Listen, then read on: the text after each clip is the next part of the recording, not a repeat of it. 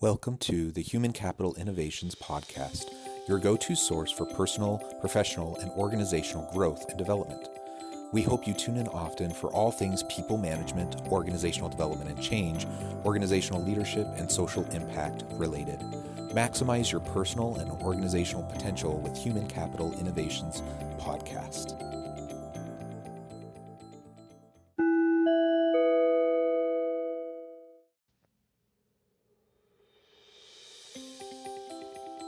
Welcome to the Human Capital Innovations Podcast. In this HCI podcast episode, I talk with Lance Lambert about how COVID affected MBA education and what leadership roles look for when hiring an MBA graduate.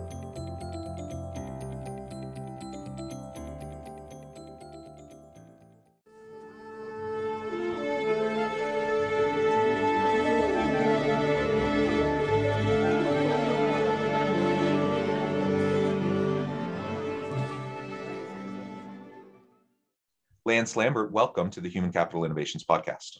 Yeah, thanks for having me. I'm excited. Yeah, I'm excited for a conversation today where we're going to be focusing on all things COVID uh, and the impacts that the pandemic has had on the nature of work uh, and what we see in terms of future trends in the workplace. And specifically, we're going to zoom in on MBA education and what leadership roles look for when hiring an MBA graduate within this post COVID context that we're starting to move into. As we get started, I wanted to share Lance's bio with everybody. Lance Lambert is the editorial director of Fortune Education, a platform that is designed to help business professionals prepare for the new world of work. He also writes Fortune Analytics, a premium subscriber only data newsletter he built and launched in 2020. Since joining Fortune in 2019, Lance has covered everything from COVID 19 recession, housing, to the work from home transformation. A graduate of the University of Cincinnati with a BA in economics and journalism, Lance was previously a data journalist at Realtor.com and at Bloomberg, managing that media outlet's best business school rankings, and also did a stint as a database reporter for the Chronicle of Higher Education in Washington, D.C. Uh, tremendous background. I'm super excited to have this conversation with you today. Anything else you would like to share with listeners about your personal background before we dive on in? Uh, no, the only thing I would add is that really over the past year, a lot of my focus has been on polling and trying to figure out where the business world is headed going forward. So each week I poll CEOs, uh, maybe it's uh, CFOs, or maybe it's workers or consumers, and really trying to get a quick pulse on where things are headed because everything has just changed so fast over the past year. Yeah, that's wonderful. And I'm, I'm excited to tap into uh, that research that you've been doing uh, and, and keeping the pulse of industry and understanding where where we're at, where we're going. Uh, I've been on the academic side. I've been involved in quite a bit of research in the space over the course of the last year. Um, but you definitely have a, a, you know finger on the pulse, like minute to minute. It's, it feels. Um, whereas in academia, you know, we're a little bit slower in terms of uh, keep it, keeping uh, on top of everything moving uh, so rapidly. Uh, so Lance, as we really dive on into this conversation, I thought we could start with talking about a little bit more generally uh, how COVID has impacted MBA education. You've done a lot of work in this space um, mm-hmm. in terms of uh, your work with various uh, outlets and in reporting on business school rankings and such what have you seen in terms of the impact on really education generally, but MBA education more specifically? Uh, and then we can dive into a little bit more about the pros and cons of the different modalities that of delivery in education currently. You know, the the face to face, the hybrid, the online, uh, and such. Yeah. So as, as soon as this pandemic hit and we were forced into this digital world, a lot of people had been clamoring that you know higher ed was headed for a reckoning. Uh, they had been pointing to the fact that the cost of higher ed has soared exponentially over the past several decades. Really, the only thing that's on par with it is healthcare. But with healthcare, the quality has increased. Uh, the medicine, pharmaceuticals, uh, uh life expectancies, whereas education, the product itself hasn't changed as much. And, and so they thought this was going to be a reckoning, that students would refuse to enroll into classes that were hybrid or remote. And, and so far, that has not been the case. Uh, co- colleges and universities, which weren't where they should have been in terms of uh, adapting to digital before the pandemic, have really had to speed up. Uh, and, and so this has kind of pushed them forward. Uh, in a way, uh, you know, it's, it's probably a good thing where things have headed with uh, digital. And you could probably speak to this better than I can, being that you're a professor and you kind of live this every day. Uh, but the students, uh, the, the, schools have adapted, and it looks like it's only going to take off from here. The, the, classroom going from physical to virtual, that's not going to stick, and there will be somewhat of a, a pullback. But the, the hybrid part of this, at least, and more the online offerings are going to are going to be here to stay. And it's the same thing throughout higher ed for business education. The online space is really going to take off here. Uh, but what's important is to make sure that the students coming out of those programs still have the skills that employers need. And headed into this pandemic, it really was the same story from recruiters. They needed people with problem solving skills, they needed people with communication skills who could work collaboratively, uh, leadership, entrepreneurial skills. But now coming out of this, they need all of that. Plus, there's this X factor that they weren't thinking about as much before, which is can you adapt to digital transformation, right? Because it's not going to stop. The digital world is here to stay. It's only going to eat up more segments of the economy and then eat up the same segments that are already ate up, right? Uh, so people in this workforce uh, need to have that adaptability to kind of see the horizon, see the trends, and adapt to it. And, and so, from the business standpoint, that's what they need. And what we're going to be seeing is more of a, a blurring between who would go to an online program and who would go to an in person program. Uh, usually, uh, traditionally, the in person traditional MBA programs, Harvard Business School, Stanford, Wharton, those are students who are changing careers a lot of times, or they're earlier on in their career and it's kind of a, a requirement in that industry. Think like banking, right? And so they go to two years, they take off from the workforce. Uh, they build up that network that can last them a lifetime, right? We're not seeing as much of that. Or, or, well, so on the online side, it was more of okay, you're somebody who's already successful in your career. You didn't get that MBA earlier on, or maybe you need you didn't do an undergrad in business, right? And you need that core uh, skills and knowledge as you continue in your current path. And so those were the people who were more attracted to the online. What we're going to see is more of a blurring there uh, because it, the younger generation is just more adaptable to online to hybrid. And so there's going to be more the blurring. And Fortune Education uh, is is we build it because we know that employers need people who are continuing to change their skills and adapting and they're going to need more of that lifelong learning. So we built this hub for education news, uh, ratings, and uh, reviews. And we started off with the online MBA program because we know that that program in particular is going to transform dramatically over the next five years and is going to become a, a really a, a, much greater force. And there's going to be more schools getting into that. I mean, people were talking about you know, five years ago, even last year, about the MBA being dead. That's not at all the case. The grads still earn 70% more than people with BAs.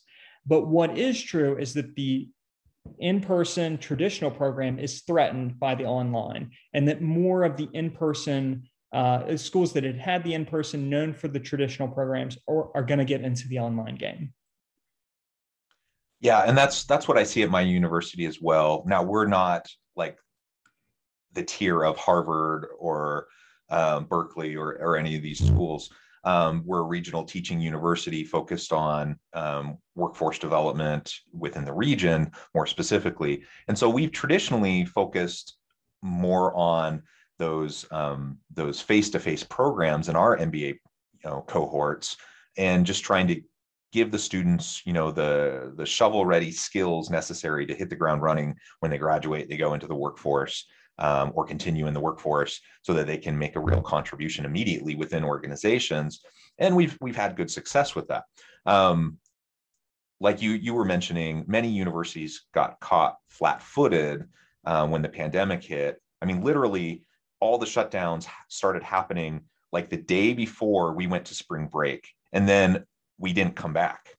Everything yeah. everything just shifted immediately within a week to 100% virtual. Now, in the business school, we were better situated to deal with that than many other areas of campus.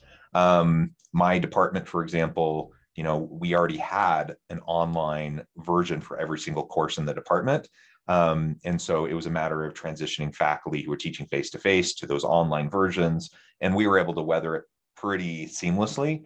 Um, but that wasn't the same story for everywhere else uh, across campus and even for our MBA program, because our MBA program was a fully face to face program. Um, what we had to wrestle with was as things moved online to, to meet the the business demand for this types of skills that you just mentioned mm-hmm. asynchronous online learning often can't fully do that um, and so what we ended up doing is having uh, a lot of um, well, uh, a mix. We had uh, a lot of asynchronous online courses, but we had a lot of synchronous online courses using. We use Microsoft Teams, uh, so using Teams, you know, everyone would would jump on and you'd have a class as if you were face to face at a set day and time, um, but you'd have all of your interactions virtually.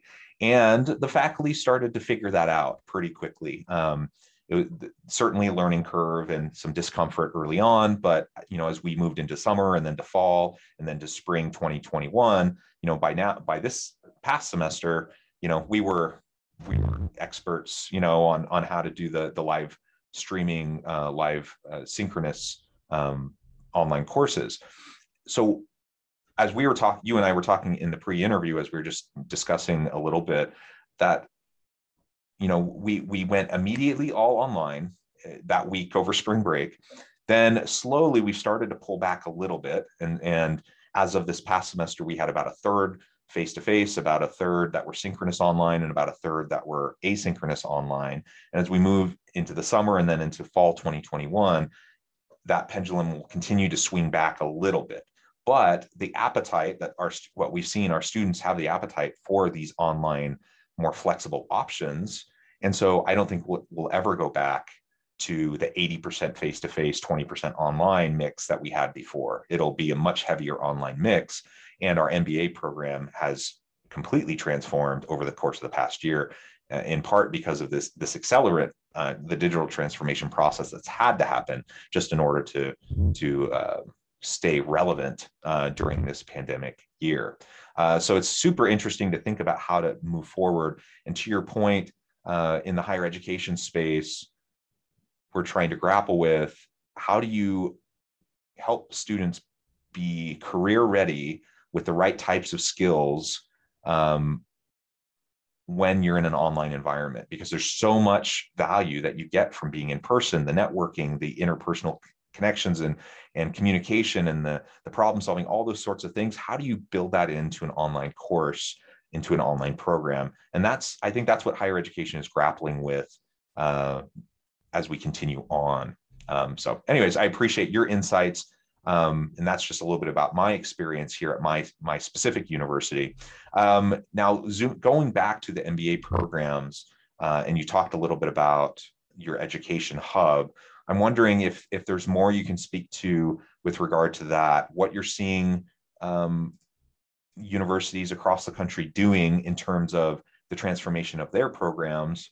Um, you know, obviously there's been movement towards online, but what else have you seen and how is that influencing rankings and student preferences and where they're choosing to go?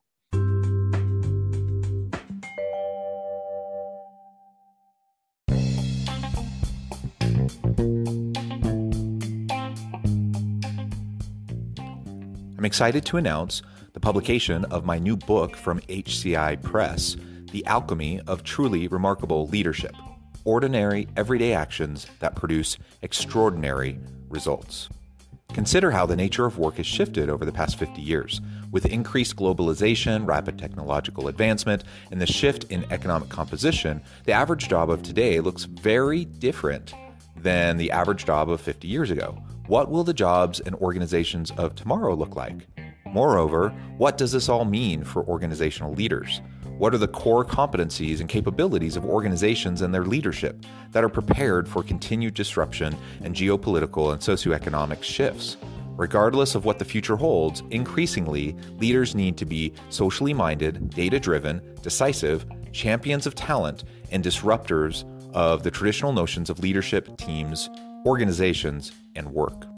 The alchemy of truly remarkable leadership will help you to explore your own leadership competencies and capabilities and consider ways to apply and implement them into your workplace and personal life.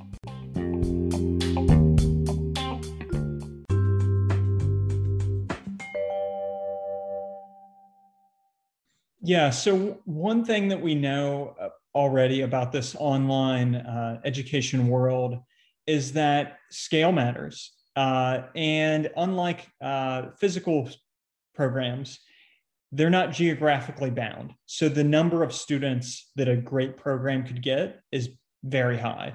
Uh, and so, what we're seeing is that the best programs are getting more students. And so we actually decided to kind of do something a little different from the other rankings, which is kind of factor that in, which is if UNC's online MBA program has a thousand students, getting up to a thousand students not only means their technology and offerings has gotten better than say a program with 30 or 50, but it also means that every student going there, that is a vote for that program. So we kind of uh, took an interesting uh, decision and decided to factor in um, the size of schools, which we we got uh, dinged for from some people. They didn't like that, uh, but they also maybe they're kind of stuck in the past and they don't understand scale in the digital world and that size does matter. Uh, so that's one thing that we kind of took an interesting decision with.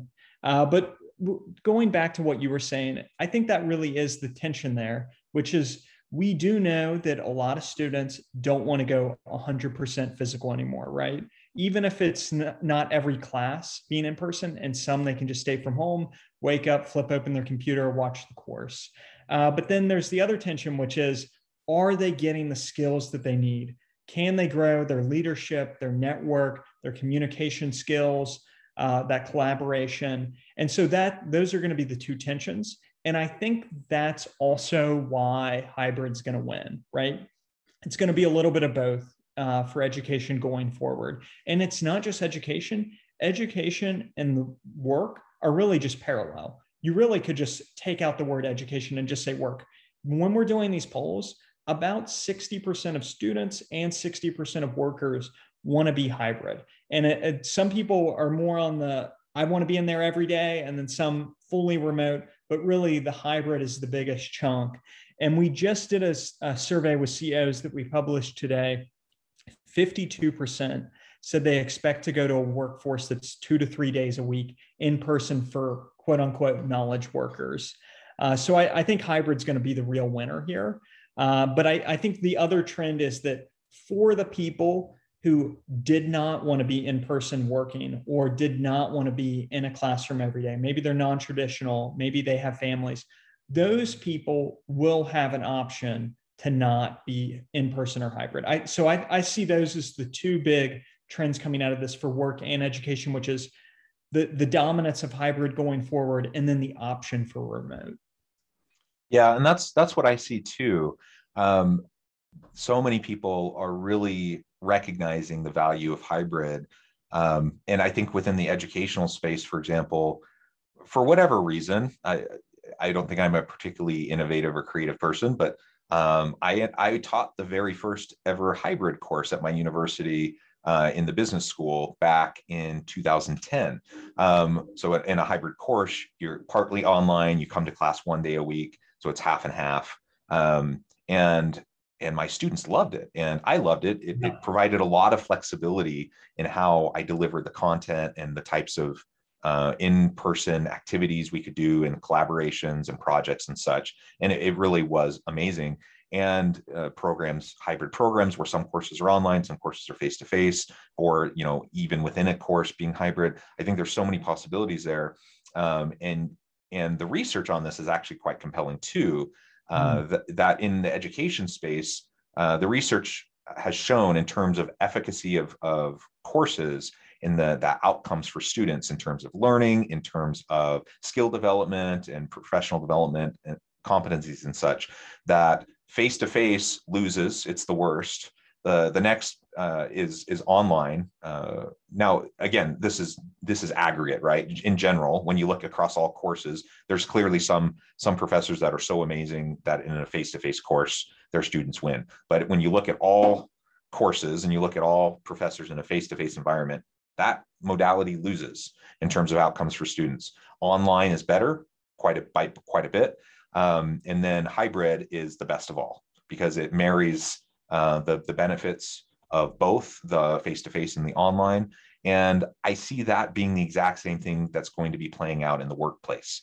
That yeah. that the, the hybrid environment, if we can really fine-tune our approach within our organization on how we're going to um, run these hybrid teams and distributed workforce, and some people being in the office, some people being uh, virtual. Uh, that's those are some new skills that I think a lot of managers and leaders are going to have to develop. But if we can get it right, if we can find the right balance, we can figure out how we're going to lead those teams, uh, then I think the the pros will outweigh the cons and ultimately will will benefit from the from the the positive outcomes from both the virtual and the face to face. But really everything we're talking about here is the medium, right? It's like the newspapers, the website, radio, like it's the medium, but the content isn't hasn't changed that much. What these employers need is still the same. What the students need to learn is still the same. Uh, now, the one exception kind of being more of that preparation and knowledge for how to handle tech disruption in particular. But other than that, we're, we're talking about the mediums of the distribution. Uh, but business education is here to stay. Uh, I, I, I don't even understand why the, the narrative of the MBA's dying has taken off as much as it has. It, it, it clearly not in the data, um, with the exception of a few programs being phased out at schools. Uh, and, and so maybe some of the growth of, on the education side of schools getting into that game, that might be over. But business education is not going away. It's only going to get bigger, and more of these hybrid, uh, more programs are going to kind of become blended.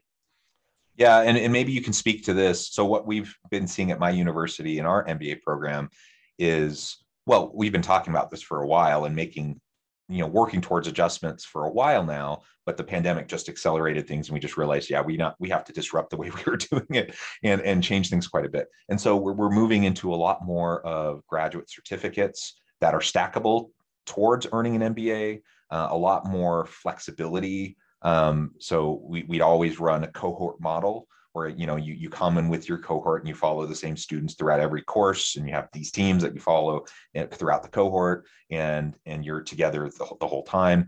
And and so what we've been moving towards is more flexibility more continuous enrollment so people can come in at any time during the year.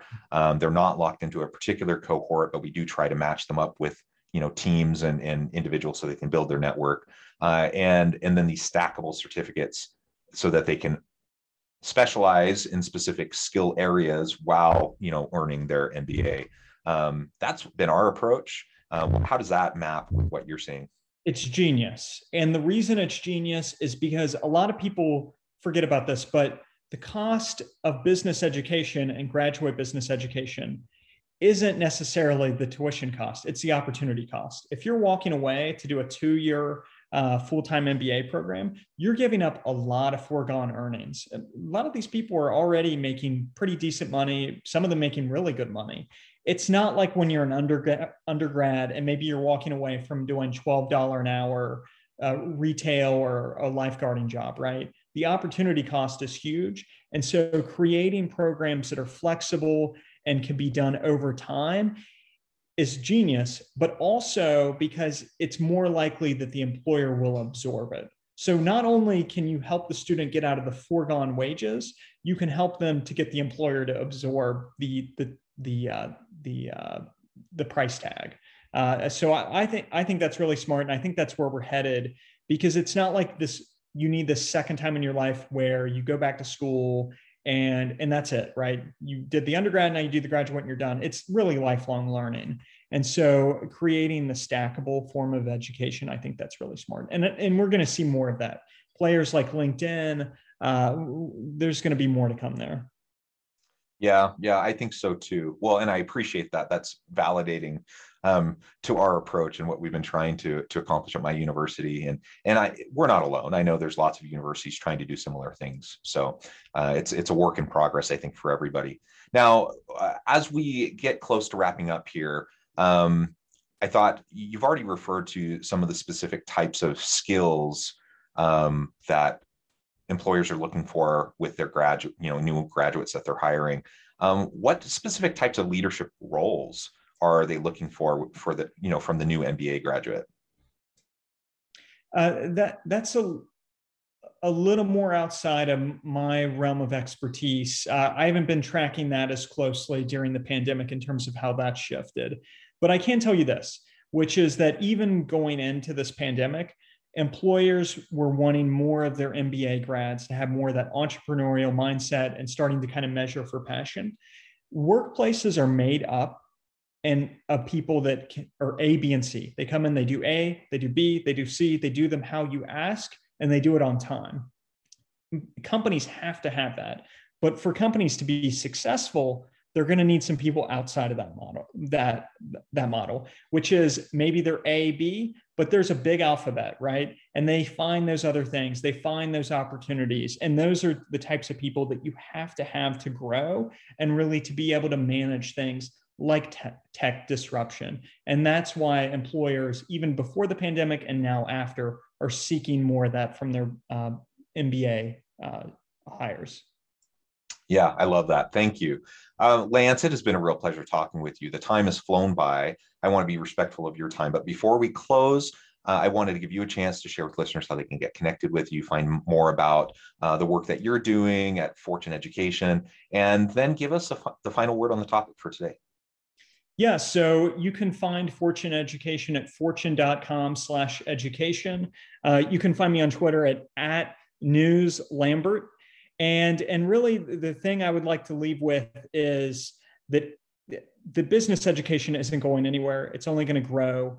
And you as a student need to adapt and to to learn and to be able to figure out what this new landscape is going to be Amen to that. Thank you, Lance. It has been a real pleasure. I encourage listeners to reach out, get connected, find out more about Lance and his work, find out more about Fortune Education. And as always, I hope everyone can stay healthy and safe, that you can find meaning and purpose at work each and every day. And I hope you all have a great week.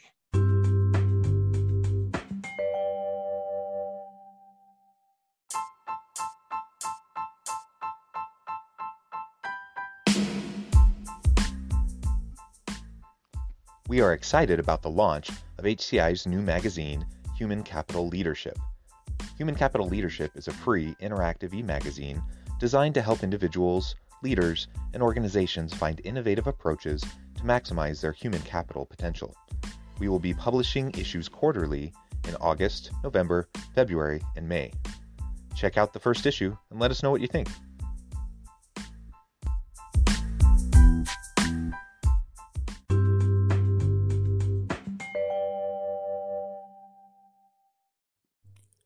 Thanks again for joining us for this episode of the Human Capital Innovations Podcast. I hope you stay healthy and safe and that you have a great week.